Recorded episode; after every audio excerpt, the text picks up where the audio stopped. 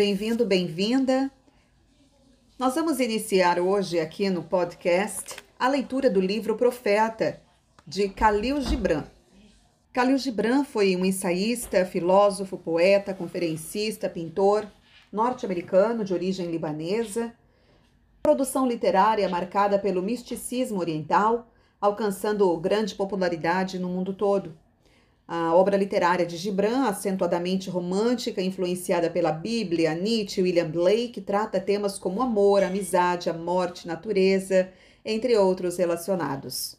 Escrita em inglês e árabe, expressa as inclinações religiosas e místicas do autor. Uma de suas obras-primas é o livro O Profeta, datado de 1923, que levou 25 anos amadurecendo na alma do escritor o livro foi reescrito cinco vezes em inglês antes de ser remetido ao editor. O Profeta é, portanto, uma obra iluminada e de rara beleza. E hoje nós iniciamos com a leitura da primeira parte do livro Profeta de Khalil Gibran. O regresso do navio. Al-Mustafa, o escolhido e o bem-amado, que era o amanhecer de seu próprio dia, Esperara 12 anos, na cidade de Orfalese, pelo navio que o levaria de volta à ilha de seu nascimento. E no décimo segundo ano, no sétimo dia de Ailu, o mês das colheitas, ele subiu a colina fora dos muros da cidade e olhou para o mar, e viu seu navio chegar junto com a bruma. Então as portas de seu coração se abriram de repente, e seu contentamento derramou-se sobre o mar. E ele fechou os olhos e orou no silêncio de sua alma. Mas ao descer a colina, a tristeza o invadiu e ele pensou em seu coração: Como poderei partir em paz e sem tristeza? Não, não será sem ferir meu espírito que deixarei esta cidade. Longos foram os dias de pena que transcorri entre seus muros e longas as noites de solidão. E como pode alguém dizer adeus à sua pena e à sua solidão sem tristeza? Demais foram os pedaços de meu espírito que espalhei nestas ruas. E muitos são os filhos de minha saudade que caminham nus por entre estas colinas e não posso apartar-me deles sem ficar triste e deprimido. Não é apenas uma veste que hoje lanço de mim, mas é a própria pele que arranco com minhas mãos. Nem é apenas um pensamento que deixo atrás de mim, mas um coração enternecido com fome e sede. Todavia não posso tardar mais. O mar, que tudo chama a si, está me chamando, e eu devo embarcar. Pois se eu me demorar aqui, enquanto as horas queimam na noite, seria como congelar-me e cristalizar-me limitado em um molde. De boa vontade levaria comigo tudo o que está aqui, mas como fazê-lo? A voz não leva consigo a língua e os lábios que lhe deram asas. Ela deve buscar o éter sozinha. E é sozinha e em seu ninho que a águia voará para o sol. E então, chegado ao sopé da colina, novamente olhou para o mar e viu seu barco se aproximar do cais os marinheiros na proa, os homens da sua terra. E sua alma gritou-lhes e disse: Filhos da minha velha mãe, que cavalgais as ondas, quantas vezes navegastes em meus sonhos? E agora chegais no meu despertar, que é meu sonho mais profundo. Estou pronto para partir e minha ansiedade está de velas abertas à espera do vento.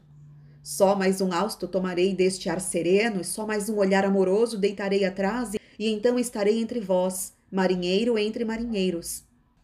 E tu, vasto mar, mãe adormecida, tu que só és a paz e liberdade para o rio e o regato, só mais uma volta dará este córrego, só mais um murmúrio nesta clareira, e então irei a ti, ilimitada gota no ilimitado oceano.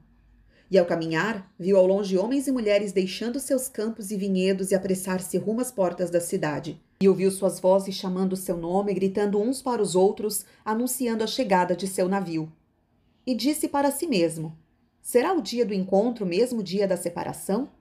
E será dito que meu crepúsculo era na verdade meu alvorecer? E o que oferecerei àquele que deixou arado no meio do sulco e a quem paralisou a roda do seu lagar? Virá meu coração a ser uma árvore pródiga cujos frutos possa colher para dá-los? E fluirão meus desejos como uma fonte com que possa encher-lhes os copos? Serei eu uma harpa, tal que a mão do Todo-Poderoso possa tocar-me, ou uma flauta que seu sopro possa me atravessar? Eu sou um explorador do silêncio, e que tesouros encontrei eu no silêncio que possa distribuir com segurança? E se este é meu dia de colheita, em que campos eu semeei a semente e em que esquecidas estações? E se de fato este for o momento de erguer minha lanterna, não será minha chama brilhar dentro dela. Fria e escura levantarei minha lâmpada e será o guardião da noite que abastecerá de azeite e também a acenderá. Tais coisas ele expressou em palavras, mas muito mais ficou sem ser dito dentro de seu coração, pois nem ele mesmo podia exprimir seu mais profundo segredo. E quando ele entrou na cidade, todas as pessoas vieram ao seu encontro, clamando a uma voz pelo seu nome. E os anciãos da cidade dele se aproximaram e disseram: Não se vá ainda de junto de nós. Tu foste um meio-dia em nosso crepúsculo, e tua juventude deu-nos sonhos para sonhar. Não és um estranho entre nós, nem um hóspede, mas nosso filho e nosso bem-amado. Não condenes ainda nossos olhos a padecer a fome de tua face. E os sacerdotes e as sacerdotisas lhe disseram: Não permitas agora que as ondas do mar nos separem e que os anos que passaste entre nós se tornem uma lembrança.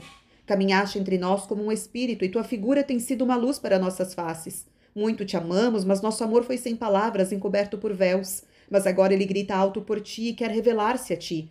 E sempre tem acontecido que o amor não conhece sua própria profundidade a não ser na hora da separação.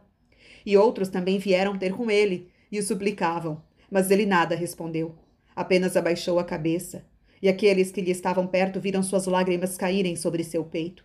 E ele, junto com o povo, caminhou para a grande praça diante do templo. E saiu do santuário uma mulher, cujo nome era Almitra. Ela era uma vidente.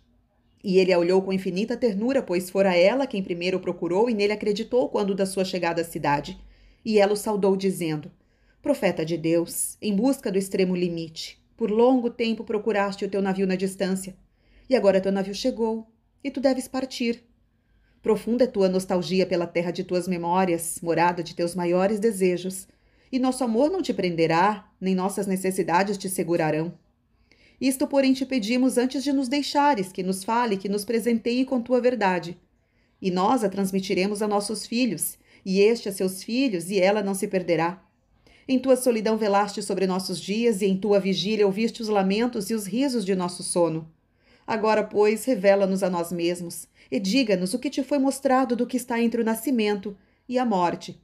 E ele respondeu: Povo de Orfalese, do que mais poderei falar-vos, senão do que se move agora dentro de vossas almas?